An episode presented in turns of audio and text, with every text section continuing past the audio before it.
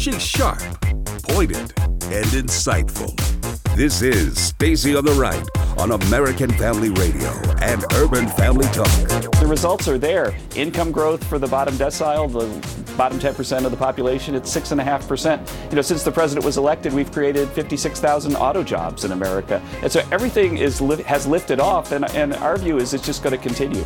These immigrants, when immigrants come here with their hopes and dreams and aspiration and determination to make the future better for their families, that optimism, that courage, their American traits, and all of these immigrant, immigrants make America more American. I am always optimistic, you know, but now it's just vital. Congress must act. The president has made this a priority, continues to make it a priority in every way he possibly can exercise his authority. But look, this is Congress, courts, and criminals. That's who we got to fix. And now, Stacy Washington.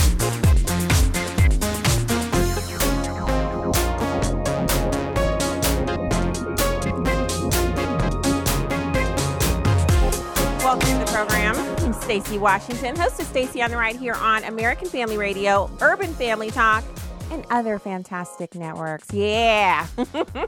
America's Voice TV.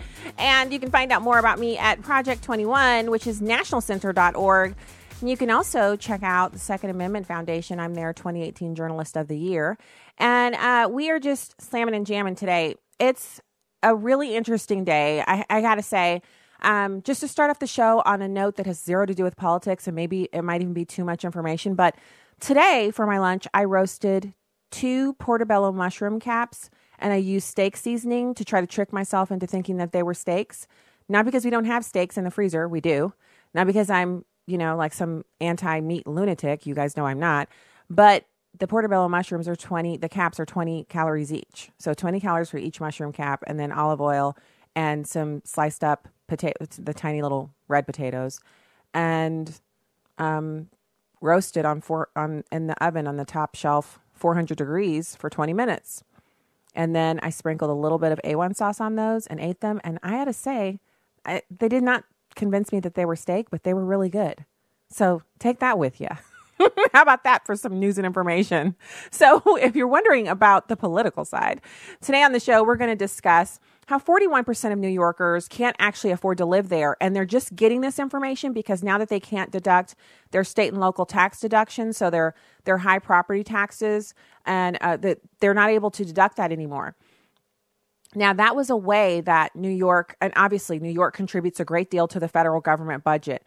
Their taxes are high. They consider themselves to be producers and not takers. They, they call southern states, some southern states, takers, meaning that they put less money in than they get out of the federal government. This is the system that's set up. And, and if we don't like it, we send representatives to Washington, D.C. to change that. But regardless of the character, characterizations that different states may make about other states, the fact is New York has an untenable tax burden. And it's been decades. I have a couple that I know here in St. Louis, and they were both stockbrokers. So not hurting for change. And they left New York because of their local property tax burden. It had become unsustainable for them. And this is a couple who they made really, really good incomes, both of them working at the New York Stock Exchange and running brokerages of their own. So if couples like that left New York 20 years ago, imagine what people are going through now. And that's people at the upper end of the income scale for people who are you know working m- much closer to the median income for americans or you know middle class working class even upper class americans it is very difficult to afford a normal lifestyle in new york. A regular one bedroom one bath apartment there is 1700 a month in rent. And purchasing one is an astronomical endeavor that most people when you think about buying a home and a four bedroom, three and a half bath house on a third of an acre in the Midwest costs half of what a two bedroom, one and a half bath apartment costs in New York. That's what drives people to move to other parts of the country. Now, I see some good news in that whole story, and we'll get into that. But I, I just want to leave this with you to think about. And then when you call in in the third segment, maybe you'll have a response. I could it be that the way we have all of our heavy, heavily populated areas are centered around these major cities where the burdens there are too great for people to have a good lifestyle. People don't want to have kids. Millennials are slowing down on having kids because they can't afford to get started in life. And actually, what they, you know, start a family triggered, somebody's triggered out there, but they can't afford to start a family. And could it be that a lot of these people, maybe millions of them, need to move back to the parts of the country that are right now more sparsely populated where you can make a living and still have a job? Could that be? I don't know. We'll see. You can call in at 866 963 2037. So, our guest for today is Brian Kolfage. He's the mastermind behind the grassroots crowd-funded border wall campaign. You remember this one? I was all giddy about it and I was sharing it on social media. Um, we're going to get an update from him. The website for him is webuildthewall.us. And we're going to discuss how uh, one of the lieutenant generals, Gen- Lieutenant General McFarland, he had some comments on identity politics that I thought were pretty interesting as an Air Force veteran and fourth generation military veteran, where I, I hadn't considered what kind of an impact the current identity politics mantra that's being beat into our kids in public school um, that what impact that was having on on people who go into the military recruits i just remember and i've shared the story many times about being in basic training and uh, one of the very first days they had us in an auditorium and we were sitting there, you know, just kind of thinking, what are we doing in here? You know, thank God we're in here and not out doing push ups. You know, if you make a mistake, they make you drop, do 50 push ups, and it was just murder. And uh, so we were in the auditorium. We we're just glad to be sitting down. And he comes out and he says, I'm here to reorient you. You're going to be a unit, an asset of the US government, and we're going to be a team, one unit, one team. And he said, Right now, you're sitting here, you're thinking about yourself. You think about yourself in terms of what you want, what you feel, what you want to get done. And I'm here to let you know that over the next six weeks, we're going to turn you into a useful instrument of the U.S. military and that you will be an asset to us and you will be a team member. You will think about your team first. And I remember thinking, this guy's got to be out of his mind. There's no way I'm thinking about teams before myself. But by the end of that six weeks, I was definitely doing that. And it didn't happen at the end. It happened like shortly after his speech. I started thinking about the team. So it's interesting to hear him talk about that. And then we'll also get into MAC Cosmetics and Benefit. Uh, those are two cosmetics makers. They also make creams, everything having to do with beauty for women. They've launched campaigns to fund Planned Parenthood. And so, you know me, you throw down your gauntlet as a, com- a company you wanted to let me know that you're going to take my my money as profit and um, use it to fund something that I find morally repugnant, like Planned Parenthood. Well, out out we go. I'm gathering up all my MAC cosmetics, what's left over, because I really haven't bought anything new from them in years, but I still have some eyeshadows and things, and I'm going to get rid of them. Um, and I might even do it on a live stream. I'm I'm sick of this. I'm sick of these companies taking a side in the culture battle, uh, knowing that multiple millions of us, tens of millions of us, are pro life. Um, so, right now, uh, before we get to the encouragement, because it has something to do with this next audio clip, you've got Elizabeth Warren, who basically she went into preacher mode. Yeah, I said it, preacher mode. I go into it too sometimes. It's where I'm really good on a subject and I'm like, you know what, the Lord has something for these people and I'm sharing it and it's awesome. And she thought she was going there too with her pro abortion self. So she's explaining why God sends some people to heaven and some to the other place. It's number four. I raised my children uh, in the Methodist Church. What it is for me is the importance of the lessons we learn when we remember our values, when we remember our faith. The story for me is Matthew 26. And I'm sure some of you, a lot of you, know this story. You know, this is the one where the shepherd is dividing the world into the sheep and the goats. And as we all know, sheep are going to heaven, goats, nah, they're not. and the sheep ask him, Why us? Why us, Lord? Why did you pick us? We look like those, like those guys. And the shepherd, the Lord, answers back by saying, I was hungry and you gave me food. I was thirsty and you gave me water. I was in prison and you, vis- and you visited me. Naked and you clothed me. Inasmuch as ye have done it unto one of these, the least of thy brethren, ye have done it unto me. And, and what I hear in that is two things that guide me every day. The first is there is God. There is value in every single human being. Every single human being. And the second is that we are called to action.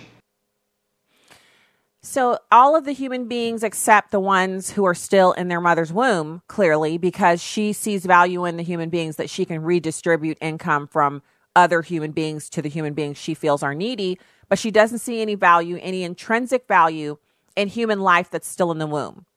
And I wish that because she's on CNN, so obviously she's in an echo chamber of uh, clap fest, you know, city, but she's not going to get the questions that regular Americans would want to know. So by that statement that you just made about Matthew 26, the least of these, then you would be opposed to what your party is currently trumpeting, which is that a baby born alive after an abortion who could be put up for adoption to a waiting family, families waiting for newborn babies, they outnumber any other group when it comes to adoption. You would be willing to let that child live and, and be taken care of and placed for adoption instead of having the mother and the child or the mother and the doctor decide what to do with that child, as in kill it.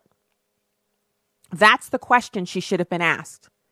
And so what I saw in the video clip is her making a whole lot of these, you know, she's gesturing and she's pulling the audience in with this emotional rhetoric and she's using the Bible to justify her position as a Democrat, a redistributor of wealth.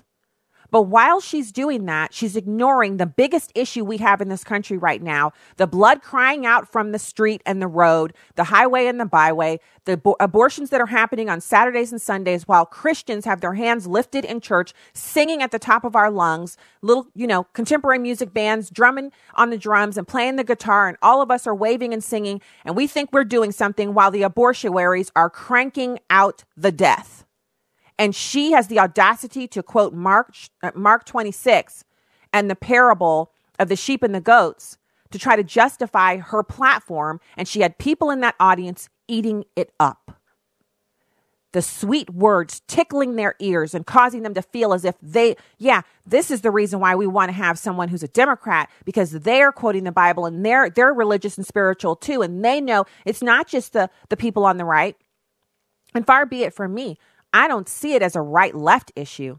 It's a Bible or unbiblical issue. It's a hey, I'm on the side of life and I'm on the side of what God has ordained and what his what his word says. I'm obedient to that or I'm not. So it's not a it's not a left right issue, but it kind of is in the aspect of who you're going to vote for. You have to vote for someone based on whether or not they believe a baby is a baby, is a human being, is a a creation of God is something that you can't touch. You can't snuff that life out, whether it's unborn or born. Because really, now we're into the weeds. We're in semantics and we're talking about infanticide. They're killing the babies in the womb. It's still killing in the womb. We're making a designation because we our law currently splits the issue. It's infanticide if the baby's already born, and the Democrats are saying it isn't, and she's one of those Democrats, and she's quoting the scripture. So I'll leave that to you. We have a phone call I want to get to really quickly. Uh, Ken in Arkansas, thank you so much for calling the show today.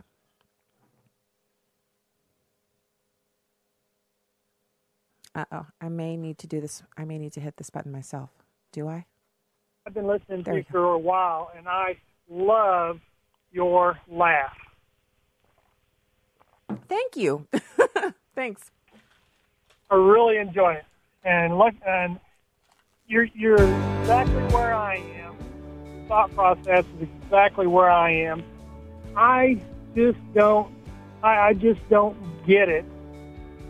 How can we continue to let these, these radicalized Democrats come in and change all the rules to accommodate what they want when they don't what they want? They mm. literally they literally, it's just like Congress wanting to jack it up to 13, 13 members. When they're not in control and they don't get what they want, they just find a way to go change the rules or change yep. the laws. Absolutely, Ken. Thank you so much for calling and for the compliments. And we'll be back with our first guest today in just a little bit. Brian Kolfage will be with us. Stay right there.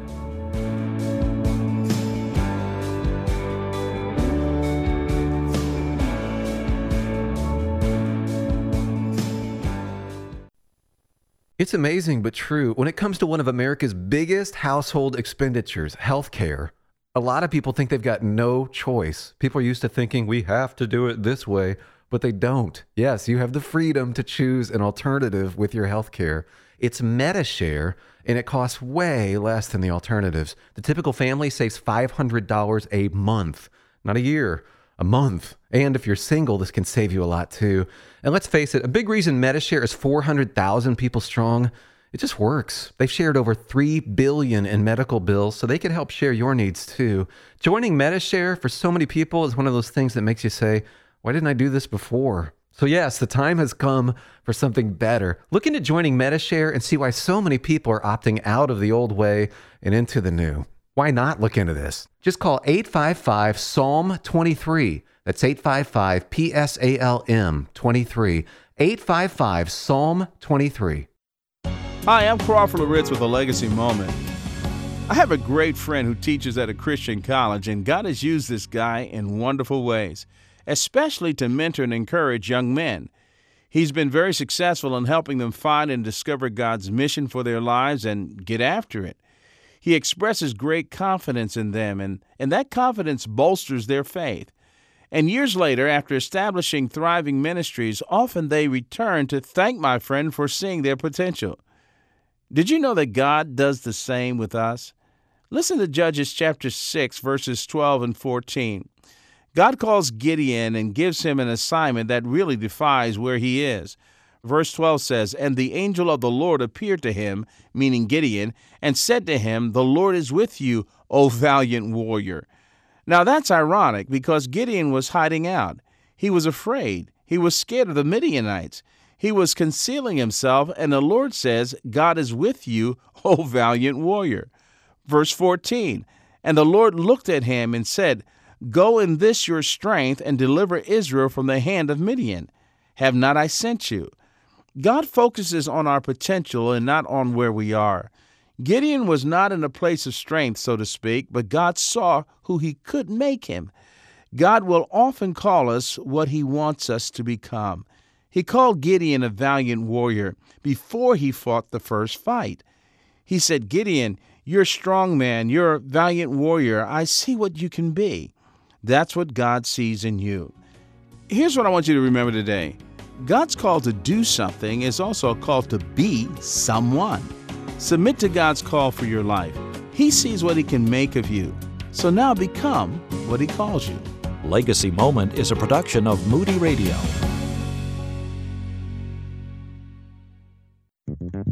This is Stacy on the Right with Stacy Washington on American Family Radio and Urban Family Talk.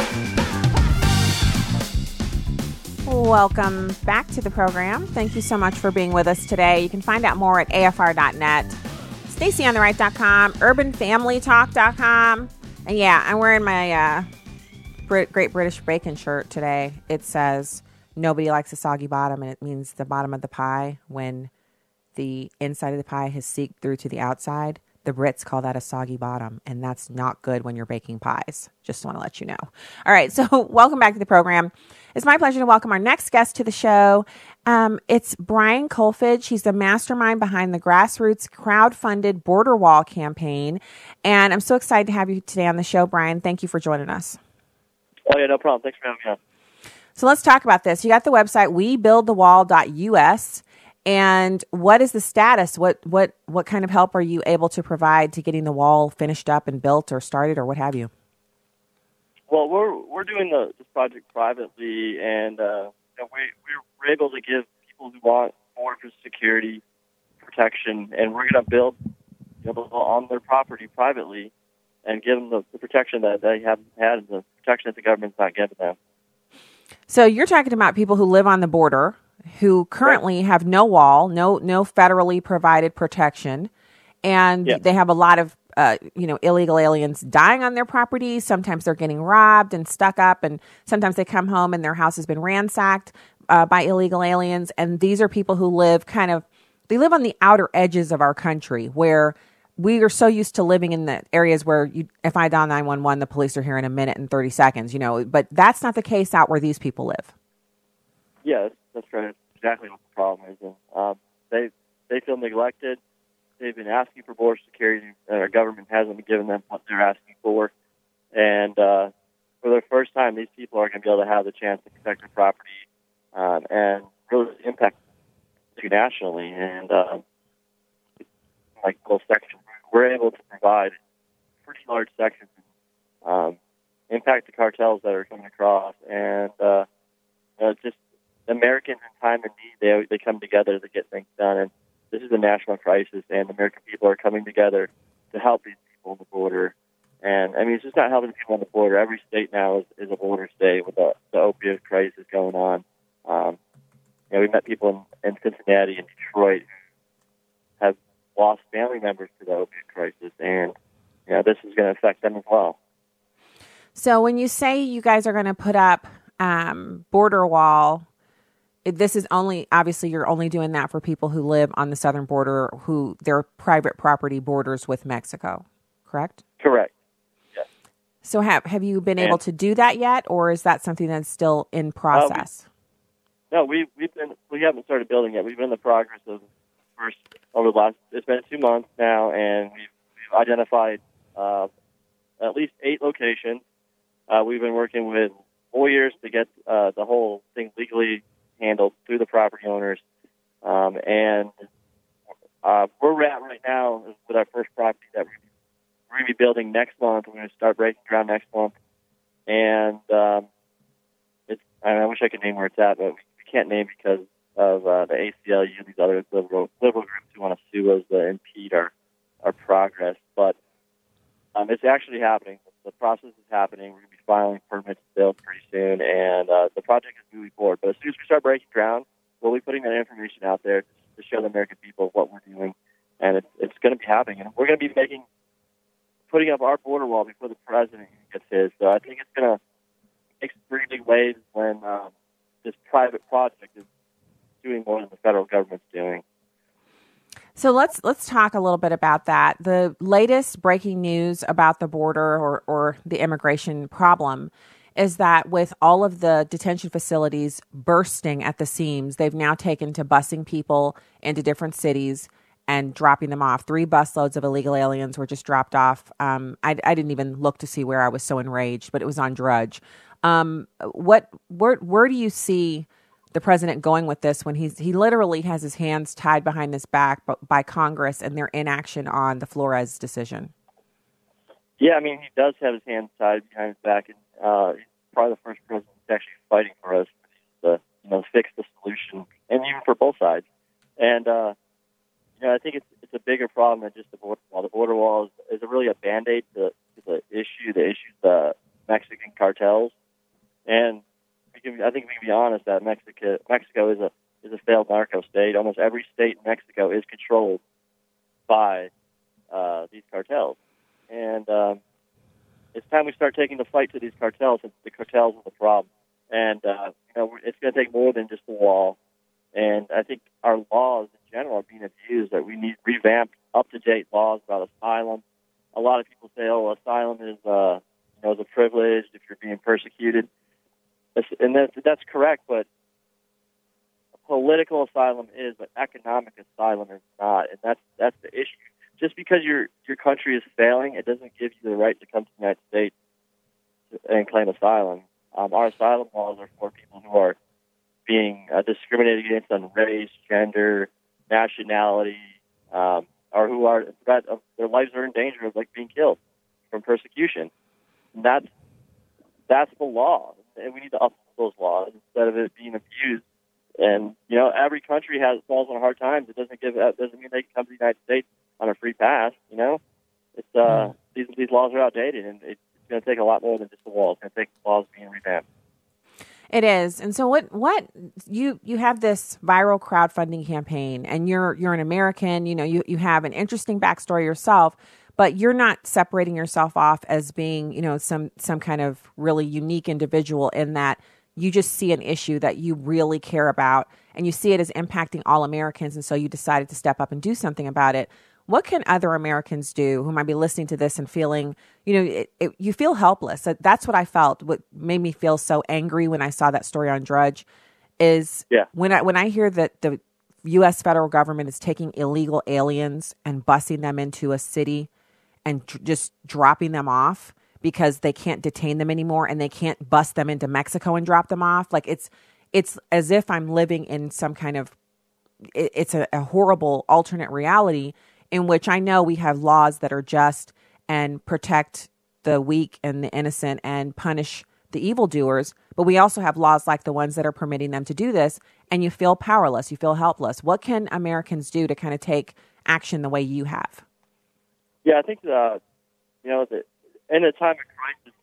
Hold on I think the, the American people, you know, they they they they need to know that they they can fight, they can you know, take action. And I think that what this project is about is is about people coming together when the government is not allowing getting their job done.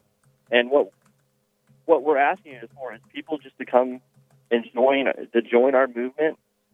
And it's, we we need volunteers, we need um, donations, but also just people want the people the chance to stand up and to fight back. This is not about sitting back and you know to get stuff done. We're action. We're building wall. We're going to be building sections of the United Wall exactly as the federal government's doing it. It's the exact same standard. And I think that's the beauty of this thing. We're coming together to fight, to fight for what we believe in. And it's not all about the donation. It's about us coming together. And, uh, you know, we're going to need the people to come together. And we, we up a website at webuildthewall.us. And I'll just send us a message on there of, like, if they own a company, if they own a trucking company, if they just come out and, and help in any way, we need all the volunteers that we can get uh, to get this project going. Because ultimately, that's how we're able to build this wall for so cheap and undercut what the, what the government's doing. Like they charge eighteen million dollars per mile, and we're able to do it for two to three million dollars per mile. It's because we have the American people volunteering to work and get this job done. I that statistic is crazy. $18 million a mile for steel yeah. bollard fencing, which the cartels regularly, if they don't like a section of our border wall, they just drive a truck up to it and put some explosive down and blow it up. They probably watch a lot of our TV and movies because in the movies, yeah. right, Brian? Uh, in our movies in America, coming out of Hollywood in America, um, if someone doesn't like something or they want to kill a whole bunch of people or they want to blow a hole in something, whether it's a bank vault or you know anything, they'll just put some C4 on there and then they stick a little antenna in it and then they go around the corner, which I don't know how accurate that is, but they go around the corner and then they press a button and it blows the door off or the lid or whatever it is they're trying to get into. They just blow it off. And so the drug yeah. cartels are like, oh, thanks for showing us that. They just blow holes in our steel bollard fencing and drive trucks through it. So eighteen yeah. million dollars, it doesn't sound worth it. No, not at all. That's that's what it boils down to. The problem is the cartels. And so why are we not fighting the cartels? Why are we not helping our, our neighbor to the south who has cancer? Why are we not ridding the cancer of them? It's just going to keep getting worse. And this, the cartels have been controlling Mexico for, for decades. I mean, very long time. And they've been given a free pass. I mean, there's been more murders in Mexico than there has been in Iraq and Afghanistan last year. And that shows you something. If, if there's all these deaths going on, all this crime, why why are we not putting a big focus on these cartels and border security. Hmm. Um, That's a good point. Going on, and um, I, I, I think it's time we take a fight to the cartels. It's well, if a simple designation of the, the cartels as terrorist organizations would change everything because then the U.S. Yep. military could be engaged and they would use the same kind of attacks that we use on terrorist cells in Syria and al- what right. we used on, on Al Qaeda and, and, most recently on ISIS. What we currently use on ISIS is we use drone warfare and we use uh, intelligence and we go in and we kill indiscriminately because they're enemy combatants and so we don't have to delineate. We can kill yeah. at will. Um, that is what we should be doing with the drug cartels because they're literally destroying. They've lowered our, our uh, life expectancy due to the overdoses. They're, they're so numerous. I mean, the, all the information is there and you're making the points. And i just want to say for me to you and i'm sure the listening audience is, is right here behind me with me when i say thank you for being proactive and taking some action. I think your doing this can empower some other people out there. Um, it, you don't have to be a millionaire you don't have to own a construction company but you can get together with other americans and make something happen. And i'm looking forward to updates from your from your website showing some wall. You don't have to tell us exactly what the address is we get it but you could show us some pictures Yeah. of some wall going up, and we would really be encouraged by that. Um, I, I, Oh, I definitely. applaud what you're doing. Thank you. Well, I appreciate it. Thanks for having me on. Yeah, we hope to talk to you again soon, Brian, with some some updates on on Wall and and keep up Oh, what you're doing. the website is webuildthewall.us, and he even has merchandise on there. If you want to support what they're doing, you can buy mugs, sweatshirts, t-shirts, hats. Um, to kind of support what Brian and, and his team are, are doing down at the southern border. We need more Americans to step up and do what he's doing. Thank you, sir. Yeah, no problem. Thanks for having me on. All right, talk to you again soon. Uh, I just, I'm, I'm, I know that originally he was going to give the money to the federal government, and then he ran into some problems, and uh, you know, news stories kind of dwindled down a little bit, and p- I think people thought, oh, you know, another one. He started something and he couldn't finish it, and you know, what did he do with the money? Well, he's actually still doing what he said he would do, um, which is his goal was to get wall built at the southern border, and so he's still doing that. And I think that's to be applauded because he really ran up against a brick wall. And I love it how if have you noticed that whenever someone who's a private citizen says they want to do something, then the Democrats and the federal government they sick the ACLU or some other organization on them, or they'll just have the government. Well, we don't accept this or that, and then the person is left thwarted and unable to help. And and Americans are really wanting to help because they want to see some change here. They want to want to protect other Americans. They want to feel like they're not powerless. Because I, you know, it's funny to me is we don't have anybody telling us we can't pay any taxes. We don't have anybody telling us, oh, don't don't let you know, don't send those checks in. Don't let them automatically suck that money out of your check before it hits your bank account. Before your money slides into your bank account, they've already got theirs. You don't see anybody saying that, do you?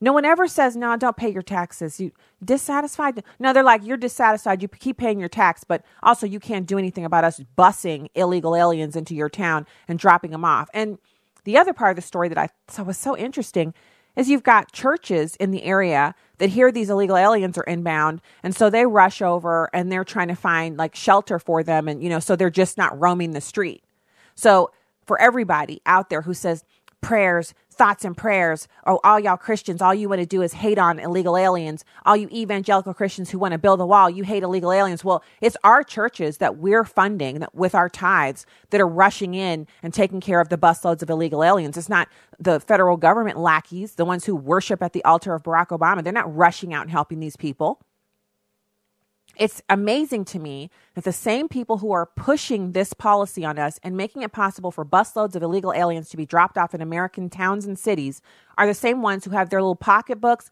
and their front doors closed. They're not doing anything to help when it comes to the real people who these are sure they're raw numbers, but each of those raw numbers is a person who is ending up inside the country. And what are we to do? Especially when the assumption is that uh, they all speak Spanish and English. No, they don't. And a lot of them don't speak the Spanish that, like the Spanish we learn in, um, you know, if you take Spanish from kindergarten on, which is like the policy at a lot of these public schools nowadays, or if you choose Spanish as your second language or foreign language that you're going to take for three or four years in high school, you you're not speaking the same Spanish that the people speak when they come from these kind of really not localized areas from Guatemala. It's like all different. It's not all the same Spanish. So the English as a second language teachers in America are having to learn different dialects and different versions of Spanish to teach. They, they have to be able to speak to these people so they can teach them English. So this is a huge, huge problem. And we need to have something done about it, right? Wow. I paused and then the break music came on. Be getting good at this old radio thing. All right, listen. We have your calls when we get back from this break. And the number that you can call to join us is 866 963 2037. 866 963 2037. More Stacy on the right right after the break.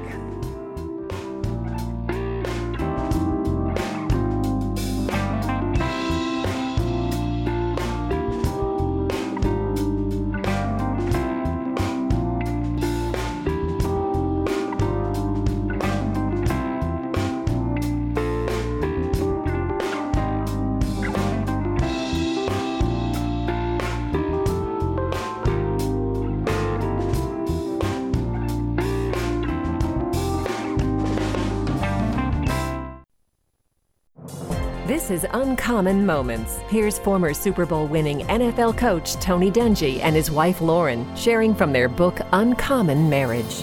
Just because we attempt to follow the roles that we believe God has established for husbands and wives doesn't mean we let tradition define who does what in our household. There are some things that Tony is more gifted at doing, and other things that I feel I'm better equipped at. The key is working together to ensure we're each handling those things we do best. It's a pretty simple concept, but not everyone understands the principle.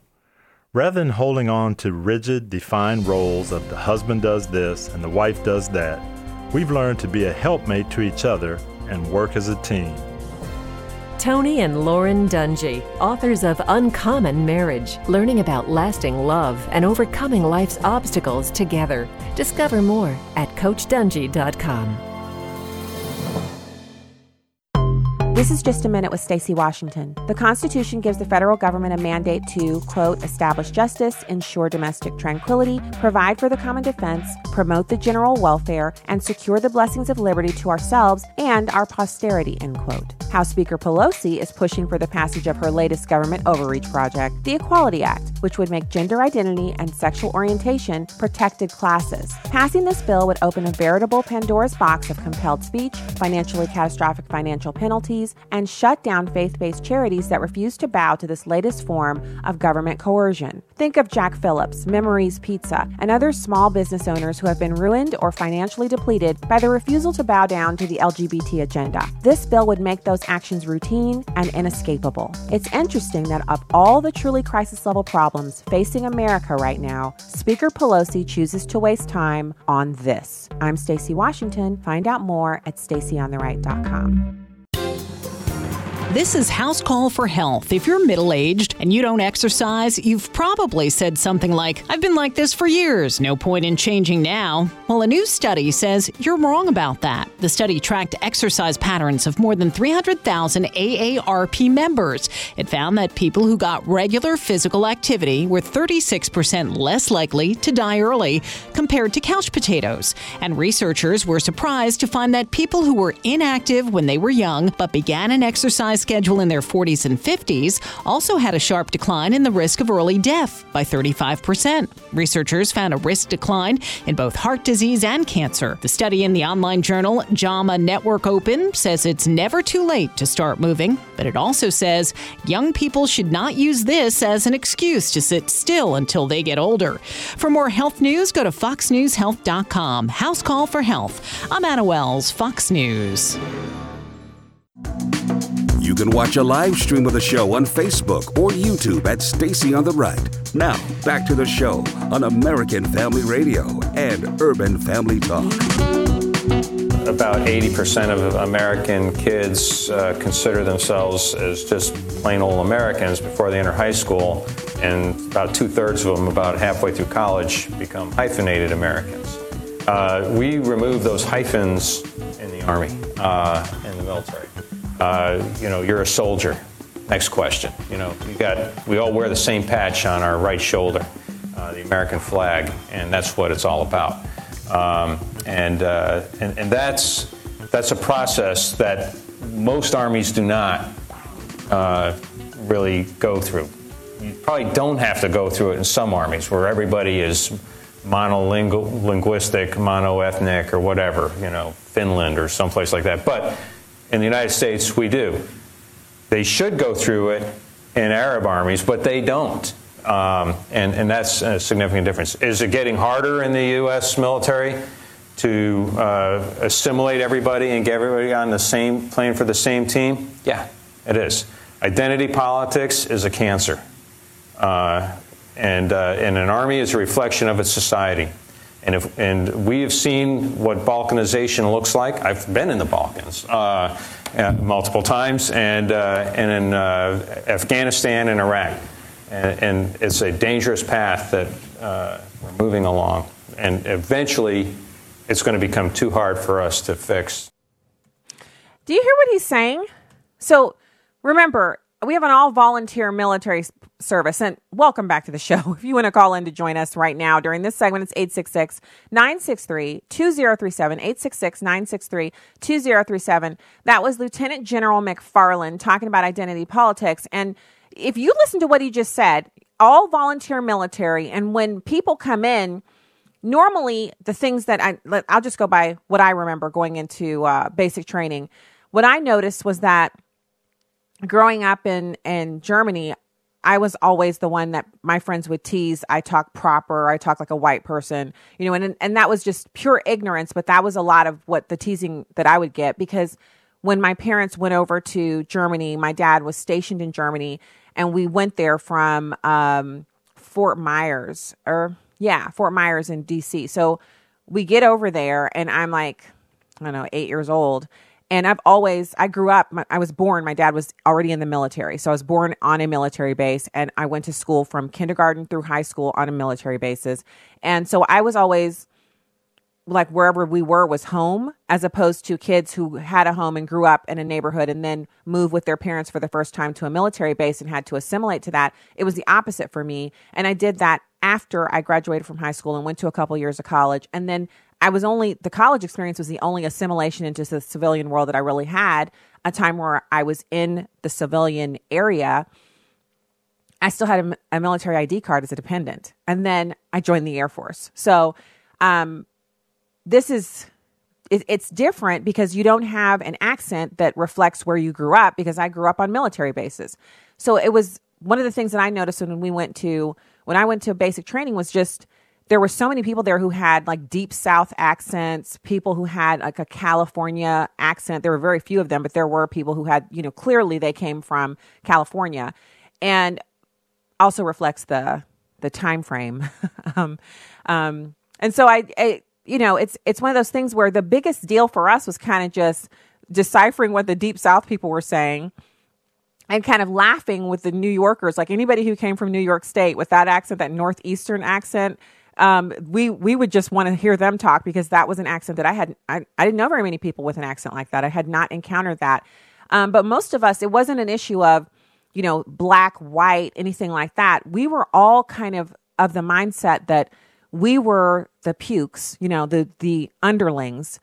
We were basic trainees and everybody there seemed to be there so they could break us. Like every person who had any rank at all was there to break us. And so we we were unified and all wearing the same uniform, all sleeping in the same communal dorm, open bunks next to each other with a little uh, like a closet thing in between.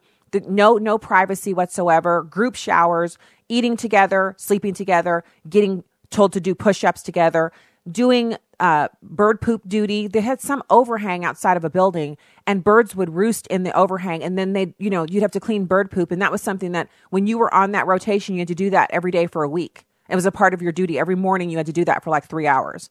When you're on buffer duty, you had to do floors. When it was your turn to do that, that's what you did all evening, you know, or sometimes they'd let you do it earlier in the day, but usually that was right before bed. You'd have to go and buff all of the floors on the area that you were assigned these things were to make us a part of a team. If you saw someone who couldn't get their job done or was hurting and unable to do it, you would pick up the slack for them because if something was left undone, everyone got in trouble at the same time.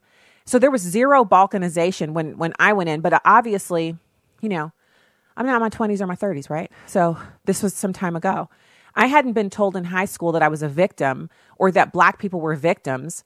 Um, I hadn't been told that, you know, white people were the oppressors really I had been told actually in high school because I went to Department of Defense schools, I was told that you know, on this military base, every person you see walking, whether they're wearing a uniform or not, is supporting the mission of the United States. And so, in that, we are all unified. We are also all Americans. And if you see someone on base who may, might be a German national or someone from another country who's working as a contractor on the base, they're also working to support the mission. So, regardless of their, you know, uh, actual background, um, they would they would be a part of the team as well.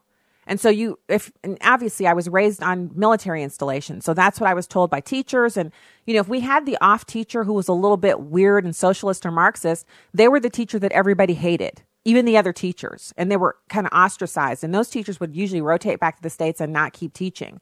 So it's just weird that um, he's talking about that now. But then again, it's not weird, is it?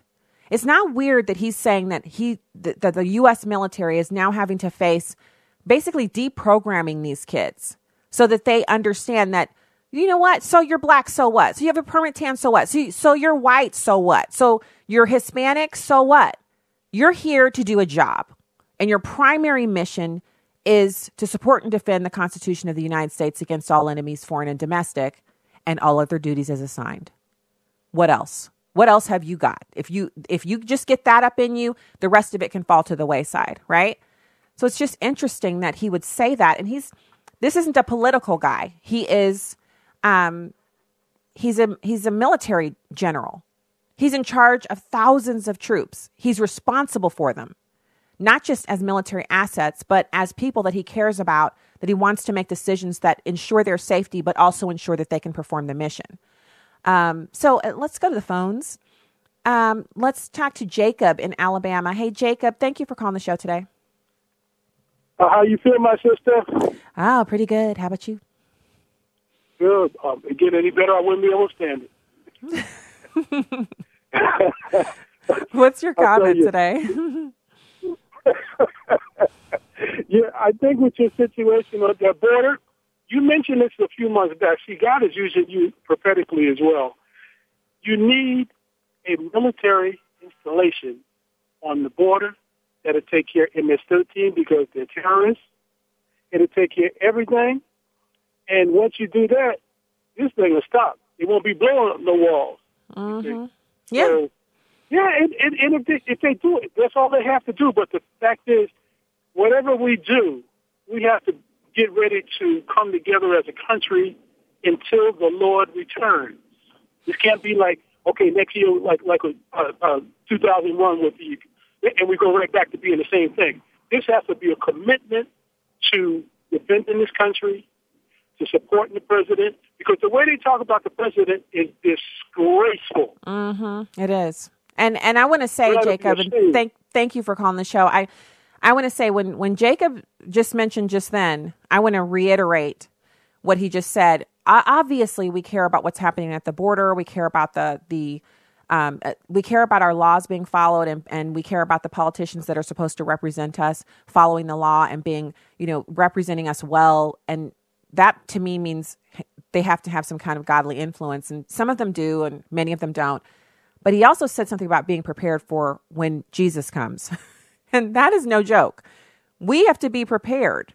So, you know, obviously we want to render unto Caesar that which is Caesar's, but we want to make sure our hearts are ready for that eventuality, which means first of all, we have to be saved. You have to join join the club, get at the buffet, partake.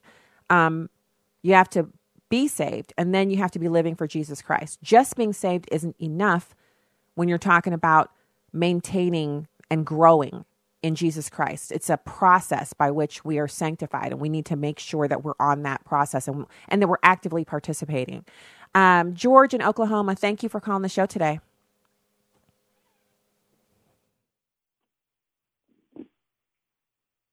Hello.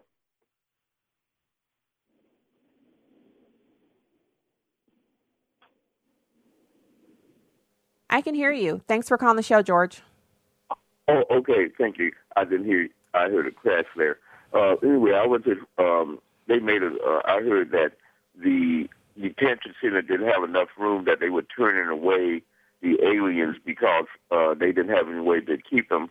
And I was just wondering, did anyone remember that when um, the president, uh, after the uh, shutdown, that the Democrats uh, lowered the number of beds mm-hmm. so there wouldn't be any room.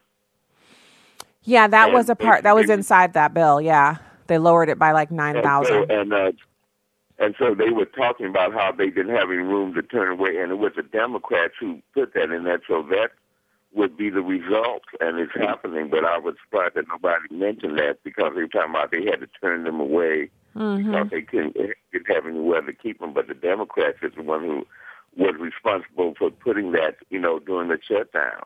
Great catch. Fantastic. Uh, George, thank you for pointing that out. So, what he's referring to is in this most recent bill after the shutdown, the bill that the president signed that all of us were so hopping mad about had this provision in there where um, they they basically had these beds. Um, the number of beds that they were maintaining was lowered. So that is what he's talking about. And so you see the busloads of people being dropped off in American cities. Thank, thank a Democrat. When you see one say, oh, yeah, thanks for making sure that we have more illegal aliens running around the country. We re- appreciate you. You know, you just doing a fantastic bang up job of destroying America and making lawlessness the rule of, of, the, of the, the way we go here. Kenny in Oklahoma, thank you for calling the show today. Hello, hey, Stacy. Hey. Can you hear me? Yes, I can hear hey, you. Thanks for calling. Stacy. Okay, Stacy, thank you for your program. Uh, Abraham Hamilton here a week or so ago told us that the National Education Association, which practically runs the schools for the most part, mm-hmm. are indoctrinating the little small children with the uh, transgender perversion. May I ask in all sincerity, can we get together, us evangelicals who care about our country and care about our children? Can we find some politicians on the national level on the federal level, on the state level, that will try to pass legislation to make it illegal for our little bitty children to be indoctrinated by this homosexual transgender movement. Okay, Kenny, fantastic idea, but I'm going to say I'm going to say this to parents and I say this in all sincerity as a mom. I remember when my kids were really small. It's the reason why I volunteered. So I know for some moms you're working every day and you can't do this. And so this is it, it, this is no condemnation. But for moms who are staying home, the, the burden is upon us. When we stay home and we're taking care of our kids at home, even if you have small ones at home, that means you're in the building. That means you're volunteering, you're on the copy committee. One of the best places to find out what's going on in a school is to be on the copy committee because you get every piece of paper that whatever teachers are using your that copier you're making the copies. So you get to look at every piece of paper. The paper that doesn't come home in your kid's backpack, you get to look at it because you make 24 copies for that class, 20 for that one, 19 for that one. You make all the copies and you spend about two hours once a week working on that. You'll also be on the copy committee, which means a bunch of other moms will be working it with you. So they'll be there maybe two or three times a week and you might do one two hour shift. That's where you're supposed to be.